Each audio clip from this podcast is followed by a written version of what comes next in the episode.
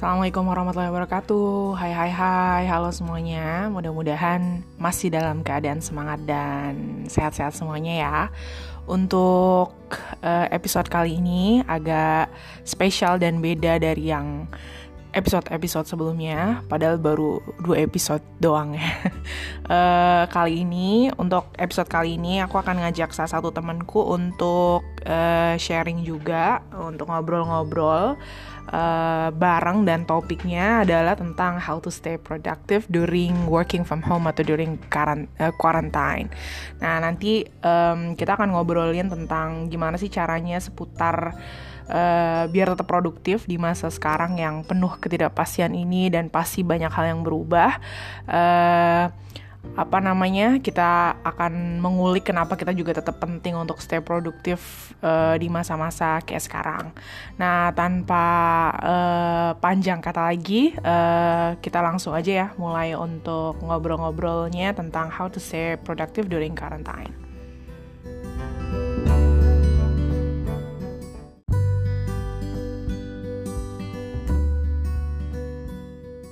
Nah, halo assalamualaikum Yan.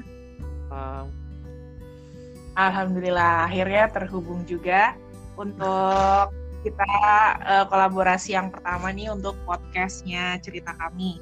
Uh, aku udah kasih uh, apa namanya highlight gitu sih uh, episode kali ini tuh kita bakal ngomongin tentang how to stay productive during working from home gitu.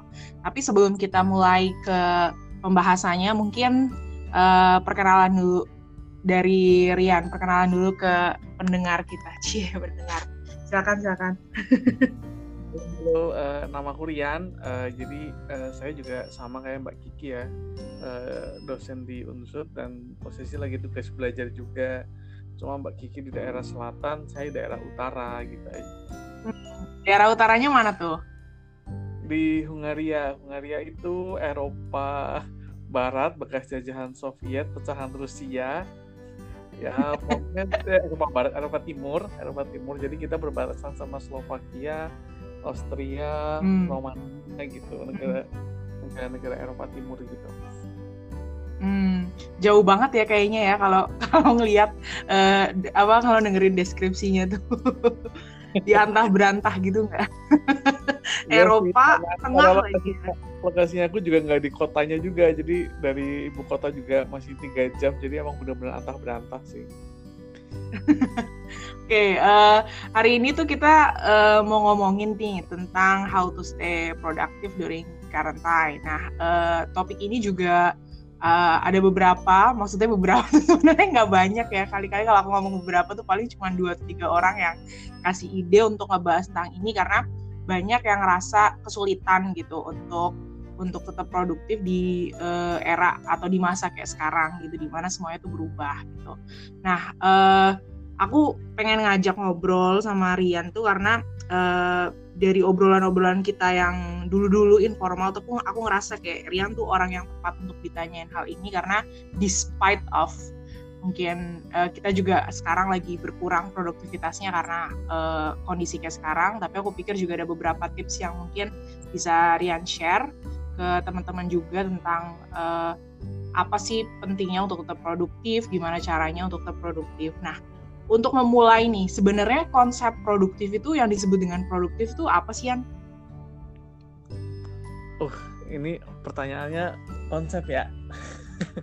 iya, maksudnya kayak kalau kita ngomong, eh kok aku nggak produktif banget nih gitu, atau kalau misalnya kayak ngomong, aduh, kok harus ngapain ya, kok kayaknya aku nggak ngapa-ngapain gitu. Jadi, jadi sebenarnya kita lagi ngomongin apa? Maksudnya produktif itu apakah kita harus yang uh, occupied gitu, maksudnya kayak kerja terus gitu, atau melakukan sesuatu terus, atau sebenarnya itu tuh kayak sebenarnya konsep produktif itu bisa sangat uh, apa namanya dependen tergantung orangnya gitu. Jadi ada orang yang mungkin dia duduk aja di meja, diem aja dari uh, dia duduk aja 4 jam gitu, tapi dia bisa bilang kalau dia tuh produktif karena ah nggak tahu apa yang dia lakukan di meja itu dibandingkan sama orang yang misalnya dia uh, occupy terus pegang HP-nya, ngeliat-liat sosmed, terus update di Instagram atau apa segala macam dan kita bisa bilang orang yang kayaknya sibuk itu tuh sebenarnya nggak produktif gitu. Jadi sebenarnya kayak kita kalau kita ngomongin produktif tuh sebenarnya apa sih gitu konsepnya?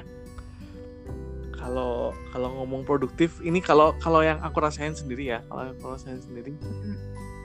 sebenarnya aku nyari produktivitas itu juga lama sih maksudnya ketika tahun pertama aku hmm. uh, sekolah di sini aku juga berusaha produktif itu yang kayak tadi Mbak Kiki bilang kayak misalkan tetap kerja, tetap nulis walaupun maksa, walaupun capek gitu kan. Pokoknya harus ada hasilnya hmm. gitu, outcome outcome. Tapi somehow ketika itu aku ngerasa ngerasa apa ya uh, kayak burnout gitu loh. Gimana sih burnout itu apa ya? Hmm. Jadi kayak terlalu lelah. Kayak gitu berarti overwhelm gitu kewalahan kayak ya. oh, aku banyak banget nah.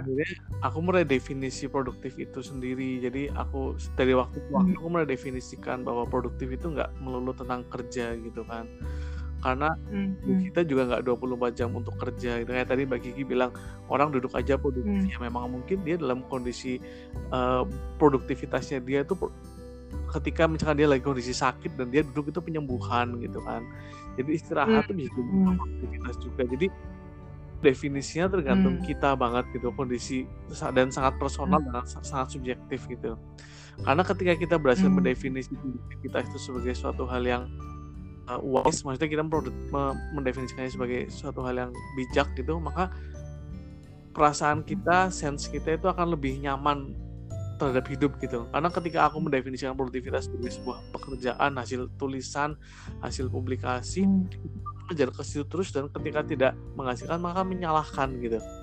Ngerti gak sih lah hmm, gitu? hmm. tapi ketika aku yeah, mendefinisikan yeah, yeah. sebagai hal lain lagi itu merasa feeling better walaupun aku tidak tulisan itu karena aku punya kehidupan lain selain itu gitu. Misalkan kayak gitu sih kayaknya. Hmm. jadi setiap orang menurutku mendefinisikan produktivitas mereka itu kayak gimana gitu Hmm. Nah, orang tuh akhirnya karena tadi kan berarti definisi produktivitas itu nggak universal ya, maksudnya itu sangat case by case tergantung orang. Untuk sampai kayak Rian menemukan definisi produktivitas untuk Rian sendiri itu prosesnya kayak gimana? Kayak misalnya uh, kayak aku, kayak aku, aku cerita misalnya kayak aku dari dua, aku di Australia ini udah tiga mingguan ya working from home dan itu tuh minggu pertama tuh kayak masih yang kaget-kaget tapi masih kayak semangat untuk tetap tetap apa namanya keep on the track gitu kan. Maksudnya aku tetap kayak coba baca paper terus coba tetap uh, apa maksudnya uh, berusaha untuk kegiatannya tuh hampir sama di minggu pertama. Tapi di minggu kedua tuh udah mulai kayak ngerasa tetap beda gitu karena kerja yang kayak kita biasanya dengan tiba-tiba hanya di rumah aja dengan maksudnya kita nggak bisa ke mana-mana kita nggak ketemu orang dan lain sebagainya tuh berubah. Dan aku akhirnya di minggu ini yang aku bilang aku kayaknya butuh sesuatu gitu. Karena setelah dua minggu nggak ngapa-ngapain tuh kayak aku kayaknya butuh sesuatu di luar aku ngerjain uh, paper atau risetku. Misalnya aku akhirnya tiba-tiba kepikiran untuk bikin podcast dan aku pikir ketika satu hari itu aku dedikasikan untuk belajar podcast gimana caranya bikin podcast sama segala macam aku ngerasa tuh hari itu tuh produktif banget gitu. Jadi aku memunculkan uh, apa namanya definisi produktif itu setelah aku mikir kayak uh, kayak aku tuh ngerasa aku nggak maksudnya kayak nggak sia-sia gitu loh waktunya kalau kayak Rian sendiri menemukan definisi produktivitas itu gimana prosesnya uh, halo Mbak uh, tadi Iki hmm. panjang lebar tapi aku nangkep beberapa hal ya soalnya hmm. nggak hmm. tahu kenapa koneksinya kok kayak hmm. kayak keputus-putus gitu ya mungkin karena satu di karena itu di selatan kali ya jadi putus-putus gitu ya uh, ya ya it's okay gimana aku nanya tuh maksudnya kayak uh, ketika kamu redefining productivity itu prosesnya kamu gimana gitu sampai akhirnya menemukan bahwa oke okay, aku yang disebut produktif itu nggak selalu aku nulis paper nggak selalu aku baca paper tapi juga hal-hal di luar itu gitu itu prosesnya kayak gimana? Uh, jadi proses sampai bisa meredefinisi itu panjang sih kalau aku sih karena dulu aku hmm, sebelum hmm. sadar bahwa aku mendefinisikan produktif itu menulis paper dan riset baca artikel dulu aku hmm. jatuh ke hmm. itu dulu sih jatuh ke judgement bahwa aku tuh kayak apa uh, salah gitu merasa bersalah feeling guilty gitu kalau sehari nggak bisa dapat hmm. sesuatu kalau sehari nggak bisa nulis gitu itu hmm. dulu aku ngerasainnya jadi gimana nih ya hmm. gitu kan orang lain orang lain kayak gimana orang lain bisa nggak ya sedangkan aku kayak gini gitu kan terus ketika mm -hmm. ketika procrastinating itu juga rasanya feeling guilty banget nggak enak banget rasanya gitu kan sampai akhirnya sebenarnya proses aku dapat itu aku banyak itu sih banyak baca paper psikologi sama aktivitas terus dengerin Hmm. dengerin TED Talks tentang uh, productivity, tentang behavior gitu, tentang Hmm, hmm, hmm. self itu aku semakin sadar bahwa maksudnya kita tuh nggak sendirian gitu, merasa seperti merasa Hmm. merasa kadang nggak ada nggak ada pro- nggak produktif tuh nggak sendirian karena lagi mah kayak gini ya lagi mas Hmm. Hmm. kerja maksimal dia nggak apa karena terbatas pergerakannya terbatas apanya eh, semuanya sudah terbatas gitu juga itu harus deal banget sama diri sendiri Hmm. terutama sih karena bahwa kita jangan menjudge kita eh, sebagai seorang yang kayak apa ya eh, jangan jangan jangan menyalahkan diri sendiri kalau aku sih jadi setelah itu aku mulai Hmm. mulai mulai meredefinisikannya setelah banyak nonton banyak nonton konsep-konsep produktivitas gitu banyak banget sih di YouTube sama di Hmm. apa di di artikel di blog lain juga banyak yang nulis dari situ aku mulai mendefinisikan bahwa hidupku tuh nggak nggak sepenuhnya tentang eh, akademis Hmm. gitu kan jadi kayak Mbak Kiki ngelakuin podcast tuh Hmm. bener banget Mbak bener Hmm. banget maksudnya gimana karena itu ada aktivitas lain yang bisa gampang dilakukan Hmm. dan setelah selesai itu ada feeling kita doing something good gitu ya Hmm. Hmm. ketika Hmm. Mbak Kiki Ya, ngerjain ya. episode pertama itu ada feeling doing something good wah udah ada udah aku udah ngerjain sesuatu nih ya nggak tahu itu akan berguna atau enggak Hmm. tapi orang lain seenggaknya itu udah dipublish orang lain akan nanti mungkin akan ada yang dapat manfaatnya itu feeling kayak gitu sebenarnya yang penting menurutku ya kalau menurut pribadiku ya. Hmm. Nah, setelah aku mencari berbagai literatur, ya. ternyata benar, ternyata benar ada seorang psikolog dia cerita kan. Eh, jadi dia bilang gimana sih caranya keep motivated ketika ketika kita lagi bekerja atau gimana. Dia cerita ada tiga faktor kan. Hmm. Pertama itu direct Hmm. reward. Direct reward tuh kayak tadi sebenarnya yang, yang kayak Mbak Kiki rasain ketika sense menyelesaikan sesuatu. Kalau misalkan bangun tidur kita ngerapiin kasur terus kasurnya rapi, terus habis itu sikat gigi, habis itu nafasnya wangi gitu. Itu ada ada ada ada ada of Hmm. feeling good aku udah ngelakuin sesuatu yang bagus hari ini gitu kan.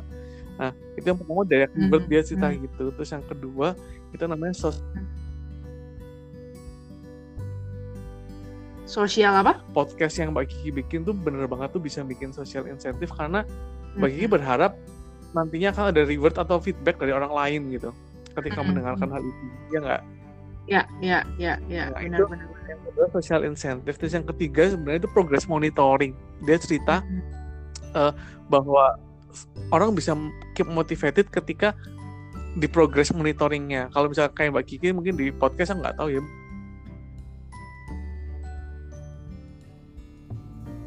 Hmm.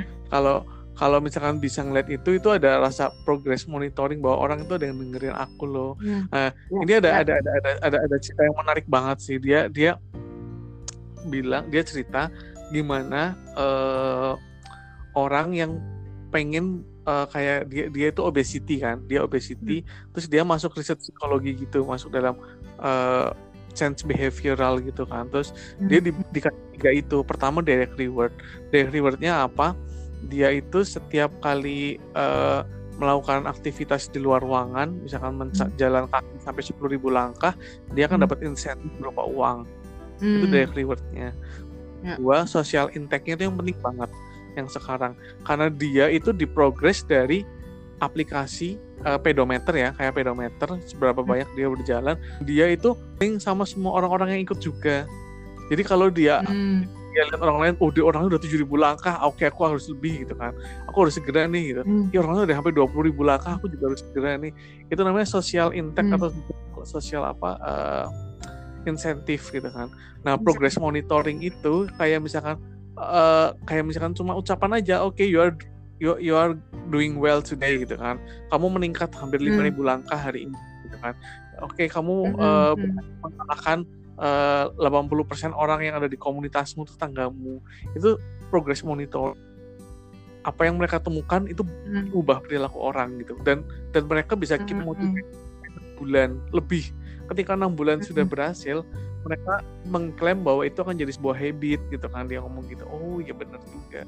nah hmm. dari situ hmm. dari dari dari dari dari uh, kuliah itu aku aku belajar aku mencari tahu gimana ya caranya uh, ngasih aku direct reward gitu kan gimana ya caranya hmm. Hmm. aku bisa merasakan social intake atau social incentive gimana caranya aku bisa yeah. dan progress monitoring nah dari situ aku mendefinisikan itu hmm. gitu bahwa aku mendefinisi hmm. kinerjaku ketiga hal itu dan aku coba coba coba menggali kayak gitu sih apa singkatnya hmm. kayak gitu cuma proses mencarinya ya, itu ya. aku baru ketemu sekitar setahun sih Hmm, ya, ya, ini menarik banget. Uh, tapi sebelum kita dig more tentang itu, berarti sebenarnya kayak konsep uh, uh, gimana untuk kita bikin apa ya uh, divining productivity menurut kita. Itu sebenarnya kita harus tahu juga bahwa kita itu adalah orang dengan berbagai peran gitu nggak sih? Maksudnya kayak uh, kita sebagai student tapi kita juga punya kehidupan lain. Misalnya kita sebagai apa uh, sebagai seorang istri atau seorang suami yang juga punya tugas dan kewajiban lain. Artinya dengan melengkapi kegiatan kita melakukan kegiatan kita di luar tugas uh, utama quote and quote maksudnya kayak sekarang sebagai student itu juga sama aja bisa dibilang produktif gitu. Jadi menyadari bahwa kita itu adalah sebenarnya orang dengan multi peran gitu nggak sih? Ya, betul. maksudnya dengan memahami itu kita jadi konsep produktivitasnya itu menjadi lebih luas. Itu, itu nah, tapi aku tertarik banget uh, hmm, tertarik banget ter, uh, terkait tiga uh, apa namanya tadi uh, tipsnya ya supaya tetap uh, produktif tentang uh, gimana cara bikin direct reward. Itu kan bisa di lakukan sendiri. Berarti mungkin kita bisa bikin uh, aturan sendiri lah ya. Misalnya kalau yang kayak tadi dicontohkan kalau yang lagi diet uh, bikin direct rewardnya uh, kalau nggak ikut uh, kalau aku nggak makan hari ini eh kalau aku jalan kaki berapa ribu langkah terus aku dapat uang atau apa itu kan bisa di sendiri.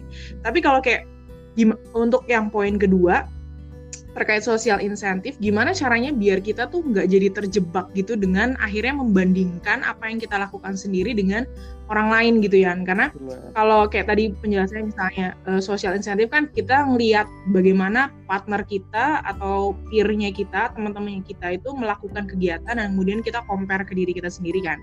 Nah, gimana caranya supaya poin kedua ini yang sosial insentif itu kita justru nggak jadi terjebak untuk akhirnya kita membandingkan gitu. Tuh akhirnya kalau udah membandingkan kayak ngerasa kita ah iya ya aku belum belum berjalan sebanyak temanku misalnya atau apa gitu. Malah jatuhnya malah jadinya nggak jadi produktif lagi. Gimana tuh untuk itu, yang tips itu, yang kedua? itu itu itu memang kayak pedang bermata dua sih memang. Jadi ketika kalau aku hmm. pribadi hmm. ya ketika aku sosial intake atau insentif aku biasanya uh, kalau kita kan publikasi ya mbak ya publikasi nulis gitu ya aku tuh hmm. biasanya setiap hmm. hari atau beberapa hari sekali tuh ngecek gimana publikasi dosen-dosen di kampusku, gimana publikasi teman-teman di kampusku, karena itu kan ada portalnya sendiri kan. Nah ketika itu biasanya aku hmm. lihat berusaha lihat orang yang di atas, oh bagus ya ini jurnalnya di sini, coba mencari ah siapa tahu nggak susah. Tapi aku biasanya berujung ah nggak apa-apa hmm. teman-temanku ini masih banyak yang di bawah kok santai aja, jadi aku nggak nggak nggak apa nggak ngejudge diriku bahwa aku tuh buruk banget gitu. Tapi nggak sih? Kadang kalau kita hmm. ngeliat yang bagus kan yeah. eh buset itu udah masuk jurnal Q1 gimana caranya? gitu kan. Terus akhirnya kita hmm. uh, nyala, kayak kalau aku kadang ngerasa kayak nyalahin sendiri gitu karena aku nggak bisa dia bisa. Tapi kadang aku juga bersyukur ketika ngeliat orang lain juga oh ini ada yang belum kok. Jadi aku masih on track lah track hmm. gitu maksudnya ya itu yang kayak ngerasa ngayem-ngayemin sendiri kali ya kayak gitu ya Hmm, hmm, hmm. Berarti poinnya adalah untuk bagian yang kedua kita harus bisa menempatkan secara proporsional juga kali ya ke kita. Maksudnya kita nggak usah selalu melihat orang yang lebih gitu, tapi juga ngelihat juga eh, apa namanya mungkin orang yang sama-sama lagi berjuangnya kayak kita gitu sehingga kita nggak terjebak ke akhirnya membandingkan diri kita ke uh, orang yang lebih gitu. Uh,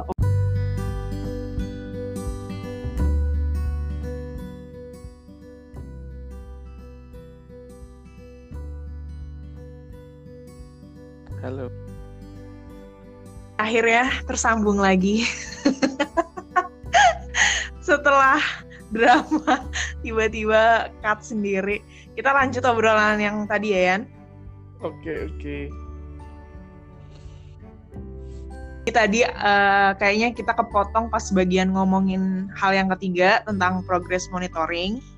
Jadi yang tadi aku concern itu juga kalau progress monitoring itu benar nggak sih kalau itu juga menandakan bahwa selain step 1 2 tadi yang satu tuh direct reward berarti kita harus punya ukuran buat diri kita sendiri mau seperti apa reward kita misalnya ya atau bisa juga dari orang lain. Terus kemudian sosial insentif atau intake itu juga terkait gimana kita menempatkan diri kita di antara uh, orang lain yang juga mungkin sedang berjuang sama kayak kita. Nah, yang ketiga ini terkait progress monitoring.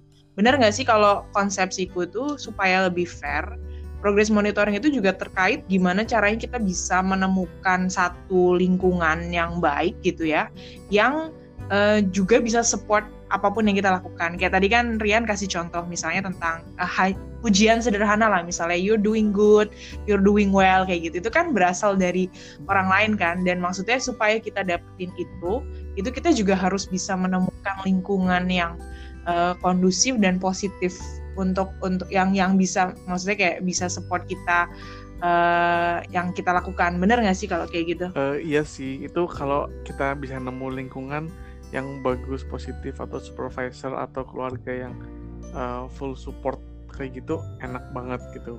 Cuma hmm. uh, kalau hmm. aku berusahanya kita sebisa mungkin sendiri gitu maksudnya nggak tergantung ke orang lain gitu. Hmm.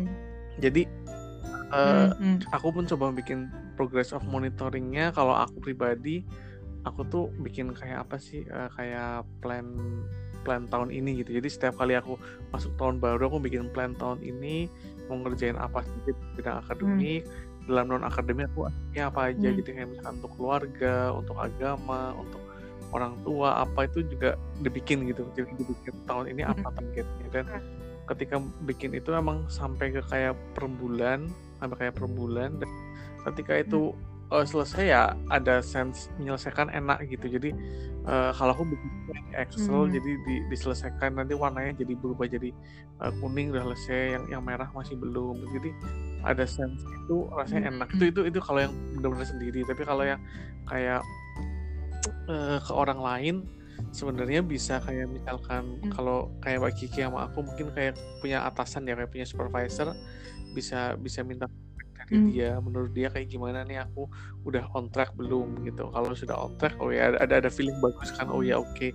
makasih udah udah ngasih feedback gitu kalau hmm. ke temen sih ya kayak hmm. eh udah udah udah sampai hmm. mana aku aku udah sampai sini gitu jadi kan ketika cerita itu kan ada ada ada ada proses oh dia monitor apa uh, udah sampai udah sampai udah sampai lebih dari kita atau belum mau lebih dari kita berarti kita biasanya aku biasanya aku termotivasi sih kalau dia misalkan cerita oh udah habis itu oke okay, aku harus ngejar juga gitu jadi selain kita memang hmm. kadang kayak kayak mix gitu ya antara social intake sama progress hmm. monitoring hmm. itu emang agak agak kayak kecampur-campur gitu karena aku belum tahu definisinya hmm. apa cuma yang aku rasain ketika aku merasa termonitor sama supervisor oh iya bagus doing well gitu kan atau ketika temanku juga hmm. uh, nanyain aku udah mana itu kerasa kayak oh, aku dimonitor nih kalau nggak kalau aku kayak hmm. pasangan gitu kan istri nanya udah mana hmm. kerjaannya hmm. itu kayak kerasa dimonitor tuh juga hmm. enak gitu Hmm, oke. Okay. Tapi mungkin itu balik lagi ke stylenya masing-masing orang kali ya. Karena kan ada tipe orang yang kayak uh, malah kalau kayak di monitor malah dia jadi nggak nggak kreatif atau nggak apa gitu. Intinya maksudnya progress monitoring itu tidak harus selalu dilakukan oleh third party bisa juga oleh kita sendiri gitu ya. Maksudnya kayak tadi bikin uh, apa namanya progress report sendiri atau kalau itu sih mbak kalau yang anyway terkait sama kayak itu pernah nggak sih ikut mm-hmm. aplikasi kayak fitness atau free free apa fitness apa workout at home gitu misalkan apa fitness di home di rumah gitu hmm. itu sebenarnya hmm. udah ada semua hmm. itu uh, tiga faktor ya hmm. aku pernah nyoba aplikasi namanya Keep hmm. KIP itu dia itu kayak uh, ada hmm. ngasih reward kalau aku udah ngasihin workout terus aku udah uh, di posisi mana hmm. nih di sosial di sosial sekitarnya kamu gitu oh kamu udah ngelakuin 50% hmm. kamu masih berada di 20% tier terbawah gitu oh berarti aku harus lebih gitu kan terus hmm. kayak hmm. monitoringnya kalau monitoringnya sense monitoringnya itu aku kayak dipantau gitu loh setiap hari ngelakuin apa semakin hmm. meningkat atau semakin menurun jadi uh, kayak gitu sih sense monitor hmm. sense monitoringnya kalau misalkan di aplikasi kayak gitu. Hmm. Ya, jadi nggak harus dibikin sendiri ya. Apa aplikasinya mungkin biar nanti teman-teman juga bisa ngecek. Salah satu aplikasinya tadi kamu bilang Keep ya, K I Ya, tapi kalau itu untuk itu sih untuk workout bukan untuk untuk olahraga. Untuk hmm. yang kayak ya mungkin semacamnya juga ada banyak kalau mau ya. yang bikin okay. to do list nah. juga bikin monitoring sih kayak ngerasa ngerasa nah, udah progress iya Ya, good. Nah, masuk ke situ uh, tentang terkait sama to do list. Kadang kan kayak kita tuh biar ngerasa aku sih maksudnya. Kadang kayak biar ngerasa oh ya aku melakukan aku produktif, aku melakukan beberapa hal gitu. Kita suka bikin to do list hmm. gitu. Tapi jatuhnya malah jadi kadang tuh suka multitasking. Nah, aku kemarin baru baca artikel gitu bahwa sebenarnya multitasking itu tidak sama dengan being produktif gitu. Karena ada banyak riset justru di bidang manajemen sumber daya, di bidang psikologi juga yang menyebutkan bahwa ketika kita terlalu banyak melakukan pekerjaan dalam satu waktu atau multitasking itu justru performance-nya kita tuh malah turun gitu. Kalau pendapat kamu sendiri gimana terkait hal ini? Apakah maksudnya karena itu kan maksudnya riset ya, artinya riset itu kan pasti juga ada tidak selalu robust untuk semua kondisi gitu. Kalau kamu sendiri gimana nih terkait uh, apa apa bedanya being produktif dan juga being multitasking? Menurut kamu lebih efektif mana being menjadi multitasker atau uh, satu-satu gitu? Kalau aku pribadi ya, kalau aku pribadi itu kalau multitasking hmm. tuh nggak bisa sih. Ketika aku udah hmm. nyoba berkali-kali gitu kan, aku mengerjakan misalkan sekali waktu ngerjain uh, karena aku kan ngerjain tulisan kan mungkin satu baca artikel tuh bisa dipakai ketiga atau dua tulisan gitu ya ketika aku atau, hmm, atau aku masukin hmm. kedua atau tiga tulisan tuh ya ampun itu exhausting banget karena karena nggak nggak fokus loh hmm. ini udah sampai mana ya ini udah sampai mana ya jadi kalau aku pribadi aku mending hmm. mendingan satu dulu sih selesaiin karena ketika hmm. selesai itu hmm. ada ada perasaan memang ngerjainnya slow itu lebih dalam gitu loh lebih ngerjain slow lebih dalam terus ngerasa ngerasa flownya kerasa ketika hmm. ngerjain satu persatu kalau aku gitu jadi ketika hmm, aku multitasking ya, emang nggak ya. nggak nggak nggak bisa gitu efektif gitu ya aku setuju ya, ya ada Iya benar. Jadi aku juga baca uh, apa namanya risetnya itu bahwa ternyata uh, apa orang yang melakukan multitasking itu hasil hasil penelitian itu dia itu jelek di banyak hal loh. Jadi jelek di banyak hal itu aku lupa ada tiga ya kalau nggak salah tuh uh, dia jelek di manajemen waktu, terus di kualitas pekerjaannya juga menjadi tidak baik, terus uh, apa namanya uh, mem apa ada tiga nih tentang uh, filtering information, terus switch between task sama maintaining a high working memory-nya itu menjadi jelek semua itu hasil penelitiannya peneliti dari Stanford Clifford Nass itu bilang kayak gitu. Jadi ternyata patterns-nya orang yang multitasker itu uh, jelek gitu dalam hal dia memilih informasi yang tepat yang bagus tuh yang sebaiknya mereka dia proses lebih lanjut tuh seperti apa itu lebih jelek. Karena mungkin kan nggak fokus ya karena ada banyak pekerjaan yang harus dia lakukan dalam satu waktu. Terus ketika dia harus switching between task misalnya kayak aku lagi ngerjain ini terus tiba-tiba ngerjain itu tuh juga nggak bagus. Karena ketika kita lagi dari pindah dari kerjaan A mau ke B ternyata pas kita ngerjain kerjaan B itu masih kepikiran patternnya kerjaan A gitu. Sama yang ketiga maintaining a high working memory itu juga ternyata nggak bisa mungkin karena ter, uh, apa nggak bagus karena terkait lagi sama kita nggak fokus gitu. Jadi ini agak surprising sih buat tahu karena aku pikir kan ketika orang multitasking itu kan berarti makin banyak pekerjaan yang dilakukan gitu kan makin kelihatan sibuk gitu makin produktif gitu tapi kenyataannya justru banyak riset yang menunjukkan sebaiknya melakukan sesuatu itu ya satu-satu dulu gitu maksudnya nggak nggak multitasker itu terbukti tidak cukup efektif Betul. gitu ya Oke, ya aku, hmm, aku, aku lagi be berusaha untuk memahami konsep itu sekarang dan melakukannya hmm. itu sekarang sih. Gitu. Yes. Nah, terkait sama waktu sekarang nih Yan, ya kamu tadi mau ngomong enggak, apa? Enggak. Nah, terkait sama waktu sekarang nih Yan, karena uh, lockdown itu kan nggak cuma di Indonesia aja, hampir di seluruh dunia tuh lagi uh, kita lagi facing crisis uh, eh, COVID-19 ini. Jadi banyak banget hal yang berubah kan, termasuk uh, ada online class gitu cara kerja orang juga berubah jadi kerja working from home dan lain sebagainya nah uh, pasti kan ada hal-hal yang berubah ya maksudnya aku oh, pas minggu pertama eh pas minggu mulai minggu kedua working from home tuh mulai kayak ngerasa self blaming gitu karena tidak merasa seproduktif seperti hmm. kalau kerja normal yeah, gitu kan. Terus aku curhat email sama supervisorku bilang bahwa aku punya kesulitan untuk konsentrasi, aku punya kesulitan untuk being fully present gitu dan lain sebagainya sehingga target-target yang diharapkan tuh tidak tercapai gitu. Dan surprisingly itu kedua profesorku tuh sepakat menjawab di waktu yang berbeda dengan bahasa mereka sendiri-sendiri bahwa mereka bilang it's okay gitu. Kita nggak perlu khawatir untuk uh, being productive at the moment gitu. Karena uh, perubahan ini juga uh, apa namanya butuh adaptasi dan yang dan dan gak cuman kamu aja maksudnya semuanya tuh hampir kayak gitu.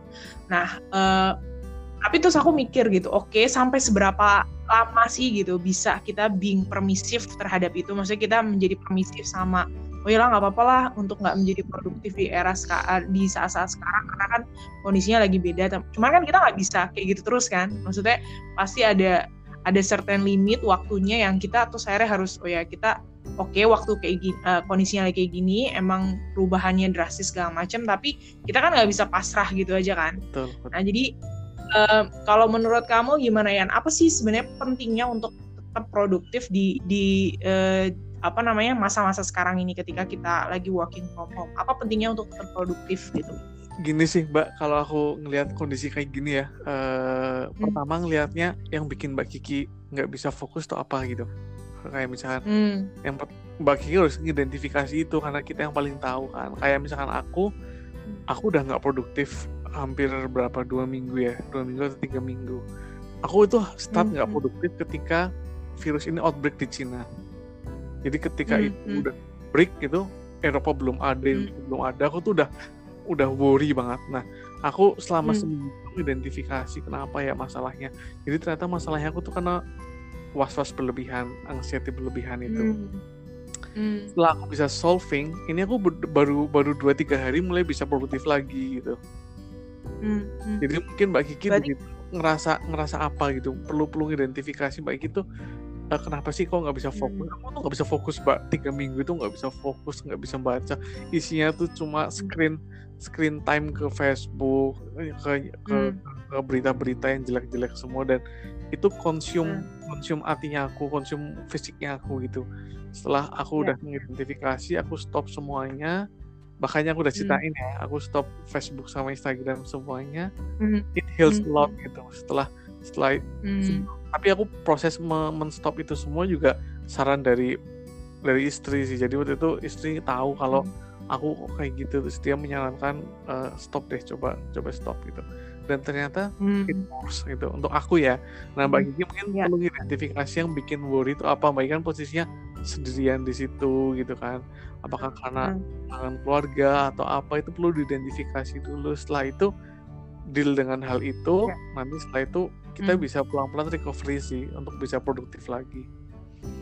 Hmm, I see, ya, menurutku I see, I see. blaming betul sih kata profesornya juga santai aja, oke okay aja gitu. Uh, semuanya juga hmm. susah. Karena teman-temanku juga hampir semuanya nggak nggak progres juga sama kayak aku isinya setiap hmm. hari itu cerita doang. Aduh ini lagi nonton OVJ nih, stres kalau dengerin berita gitu. Aduh ini lagi nonton oh Vincent Desta gitu pada kayak gitu semua rata-rata anak-anak S3 gitu apa emang anak S3 kayak gitu ya nggak ngerti deh rata-rata pada cita iya. gitu kayak oh ya udah biar not alone deh at least ada temennya gitu Iya benar benar benar. Di sini juga kan mungkin karena bedanya tuh kalau kalau misalnya uh, apa namanya S3 atau uh, S3 yang ada classworknya, maksudnya ada kelasnya, mungkin akan lebih supporting sistemnya akan lebih kuat kali ya karena kan um, ya. bisa saling uh, saling ngobrol atau apa. Karena kebetulan kalau di Australia ini rata-rata universitas di sini kalau S3 tuh udah bener-bener dilepas. Jadi bener-bener dianggap udah profesional kamu bisa manage uh, riset kamu sendiri dan lain sebagainya. Jadi bener-bener tuh dilepas gitu loh maksudnya kayak kayak support sistemnya tuh bener-bener iya support sistemnya tuh jadi mm -mm, support sistemnya gimana? yang ceritain tuh kenapa ya orang karena karena mungkin karena kita SD SMP SMA kuliah itu tutorial base kali ya jadi Uh-huh. kita tuh ketika S3 mengharapkan ada course, ada bimbingan, which is ketika Iya, aku iya. ketemu sama orang Hungaria yang mana dia PhD-nya Hmm. di sini dan dia tanya ke aku, eh menurutmu gimana Hmm. sih kalau kuliah di Eropa itu dengan independent study? Aku cerita kayak gitu persis, Mbak. Aku wah, Hmm. ada temen nih sendirian independent study gitu kan. Hmm. Dia bilang. "Oh, malah bagus ya. Kamu bebas mau Hmm. ngapain. Kamu bebas mau ngelakuin apa aja. Risetnya kamu sesukanya gitu kan. Emang di negara Hmm. kayak gitu gitu kan. Enggak, kalau di negaraku tuh gitu cerita gitu kan. Kita tuh dibimbing, tuh ada kelas untuk pendalaman materi semuanya gitu. Emang jadi nggak bebas ya gitu. Jadi apa ya, emang mungkin culture ya, culture-nya kita bertahun-tahun di di Mm-mm. diitukan gitu. Sedangkan kalau di. Beda mungkin juga beda kali di Australia kalau Mbak Kiki nggak tahu sih mungkin coba tanya-tanya sama yang orang original Australia gitu Uh-huh. Ya mereka biasa aja, maksudnya kayak mereka udah kayak terbiasa gitu kan untuk kerja sendiri gitu. Dan aku juga kayak yang waktu pas minggu pertama aku masuk office tuh, bukan minggu pertama ya, aku minggu pertama tuh kok nggak ke office karena kan masih ngurusin administratif segala macam. Uh, poin hari pertama aku step in office tuh, yang aku lakukan adalah kalau orang lain tuh katanya setelah aku ini ya, maksudnya aku tuh yang mencoba untuk familiar sama orang-orangnya gitu kan, kenalan ngobrol sini situ sini situ gitu maksudnya kayak basa-basi ala Indonesia banget. Padahal kalau di sini tuh kayak ya udah nih udah dikasih tahu doang kan mereka kayak efisien banget kan. Udah dikasih tahu nih ini meja kamu ini perlengkapan kamu semuanya ada di sini gitu. Ya udah lakukan itu gitu. Dan meskipun kayak kerjaan kerjanya tuh cubicle cubicle gitu mereka benar-benar kayak yang doing their work sendiri-sendiri gitu dan pada anteng gitu loh. Jadi aku kayak ngerasa ah, aku mendingan kerja di perpustakaan paling nggak bisa ada ngobrol-ngobrol sama orang gitu. betul betul juga karena kebiasaan gitu. Jadi betul. eh, ya maksudnya support support utamanya adalah dari hubungan baik dengan supervisor kan gitu. Iya. kalau itu di- itu itu di- menarik sih Mbak yang tadi Kiki ceritain itu bahwa Hmm, datang pertama kan ya kita kalau di Indonesia kalau misalkan mahasiswa baru kan ada acaranya gitu kan terus dikasih Hmm, pengarahan ini datang udah langsung dikasih ruangan dah itu kerja gitu gitu kan. Iya. Iya efektif banget efisien banget gitu. nih terus aku Eh, lihat betul. aku, aku masih aku lihat temanku dong yang S3 di Thailand. Dia datang. Eh. upacara nih kayak artis tau gak kayak artis loh. Ada nari-nari ada apa lo mahasiswa S3 doang gitu kan. Iya ampun itu yang aku harapkan gitu kan. Iya ada seremonial gitu ya. Kalau di sini kayak biasa banget di gitu sini tuh datang udah itu Ya, loh ya udah. kamu suka Iya, nggak? Gitu. ya suka suka gitu. Ya udah nanti printer nyusul ya. Iya iya iya gitu. Udah gitu tinggalin dah. Ah, Iya benar. Dan kita juga dituntut untuk bener-bener kayak mandiri gitu nggak sih? Maksudnya mereka nggak akan kasih kayak guideline terlalu rigid gitu. Jadi cuma ngasih tahu ya di situ tempat eh, ngeprint, di situ tempat ini ini ini apa segala macam gitu. Jadi tapi bagus sih. Maksudnya kayak jadi akhirnya eh, apa namanya kita jadi oh ya nih aku harus ngelakuin apa ngelakuin apa gitu ya. Mungkin nanti kita bahas deh spesifik tentang apa sih bedanya kuliah di luar negeri sama mungkin kalau di dalam negeri. Tapi balik lagi ke topik kita deh yang Oke. tentang uh, being productive itu. Berarti uh, tadi pertanyaanku belum terlalu terjawab sih kayak misalnya kenapa di kayak waktu yang sekarang ini karena selain kita harus mengidentifikasi apa yang bikin kita nggak produktif, apa sih yang penting untuk maksudnya kayak kenapa kok kita tetap harus produktif di uh, apa namanya di saat-saat sekarang gitu. Emang nggak bisa ya kalau kita yaudahlah layah-layah dulu, nunggu dulu lah sampai eh, apa WHO atau saintis itu menemukan vaksinnya terus kita bisa memulai merencanakan hidup kita gitu. Kenapa kita harus tetap going on gitu maksudnya? Hmm, kalau kalau itu itu pilihan sih ya mungkin ada orang yang Hmm. memang dengan leleh udah udah feeling better feeling good itu kan ada orang yang kayak gitu ya ya itu nggak apa-apa selama mereka Hmm. dengan hal itu cuma kalau Hmm. beberapa tipikal orang juga kan kalau nggak doing something good kan kayak ngerasa guilty ya itu yang harus diselesaikan sih menurutku jadi Hmm. jangan kayak aku emang kalau nggak ngerasa ngerjain sesuatu atau dapat sesuatu hari itu tuh aku ngerasa kayak feeling guilty gitu loh apa pun Hmm. Misalnya ngerjain sesuatu yang misalkan aku berusaha produktif dengan tadi kan udah ada definisi ya ketika aku ada definisi jadi Hmm. lebih luas sekarang produktifnya kadang misalkan Hmm. main sama anak atau ngobrol sama istri dapat sesuatu yang insightful buat kita itu udah aku Hmm. ngerasa produktif Hmm. gitu atau aku Hmm. ngelakuin sesuatu untuk orang tua atau orang tua ngasih kabar sesuatu yang bagus dan feeling feeling good gitu aku atau orang tua itu udah produktif juga aku udah sama meluaskan hmm. produktivitas itu karena ketika hmm. from home memang nggak nggak bisa seefektif ketika di kampus sih ketika di office gitu kan jadi aku meluaskan itu hmm. untuk mengurangi rasa guilty-nya aku jadi aku ada kayak hmm. apa sense of progress sense of progressing gitu loh jadi aku ngerasa ada progresnya hmm. apa pun gitu dalam hal keluarga hubungan anak agama hmm atau bahkan aku iya. kadang yeah. tuh cuma nontonin kayak uh, inspirational video dari YouTube aku dapat sesuatu aku udah seneng gitu dan aku nulis itu gitu. Mm. malah ma- bikin yeah. nah itu yang bikin aku ada ada rasa rasa sense of produktif setiap hari dan akhirnya nggak judge aku being apa aku nggak nggak bagus nih kadang kan ngapain gitu hmm. ya ya berarti ini ya sebenarnya kenapa kita tetap harus produktif meskipun di uh, eh, apa waktu-waktu sekarang ya supaya kita tetap bisa menjalani hidup kita yang bermakna gitu nggak sih maksudnya kayak iya. biar kita juga nggak yang kehilangan motivasi untuk apa kayak gitu ya.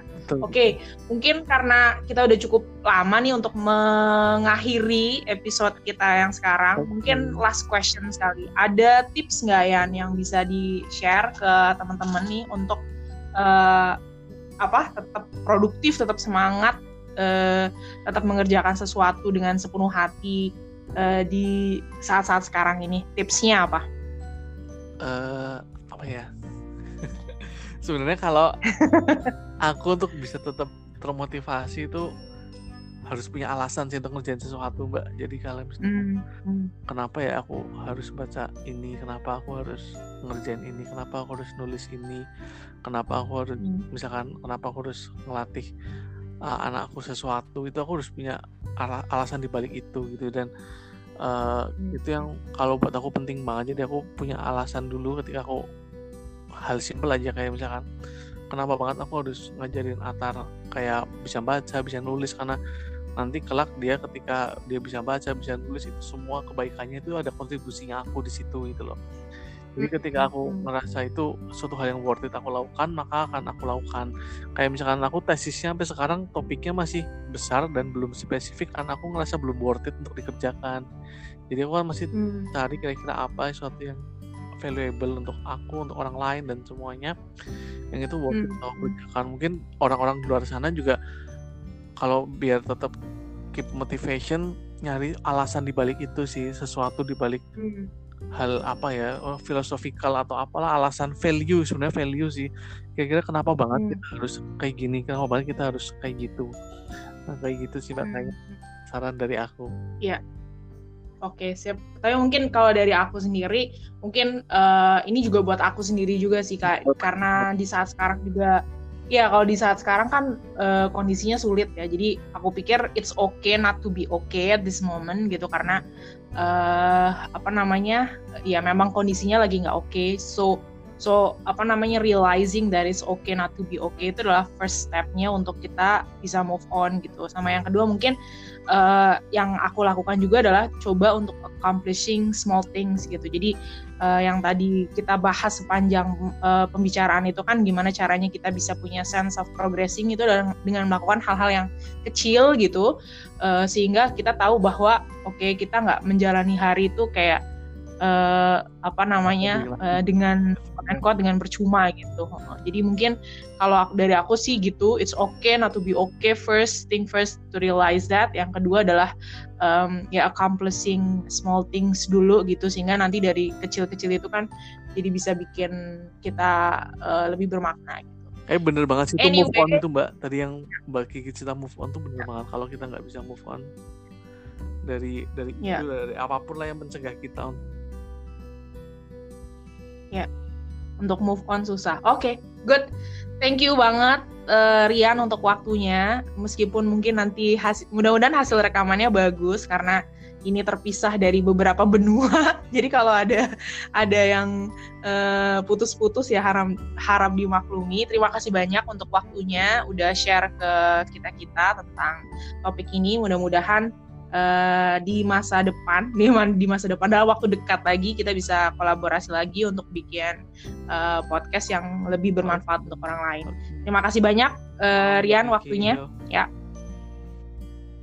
Ya, oke. Okay. Thank you.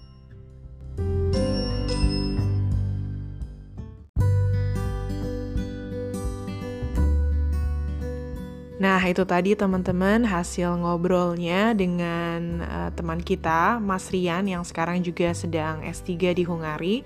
Mudah-mudahan apa yang tadi kita perbincangkan, teman-teman bisa ambil manfaatnya. Kita akan ketemu lagi mudah-mudahan di episode berikutnya dengan topik yang lebih uh, bermakna, bermanfaat dan ya sampai jumpa di kesempatan yang lain. Assalamualaikum warahmatullahi wabarakatuh.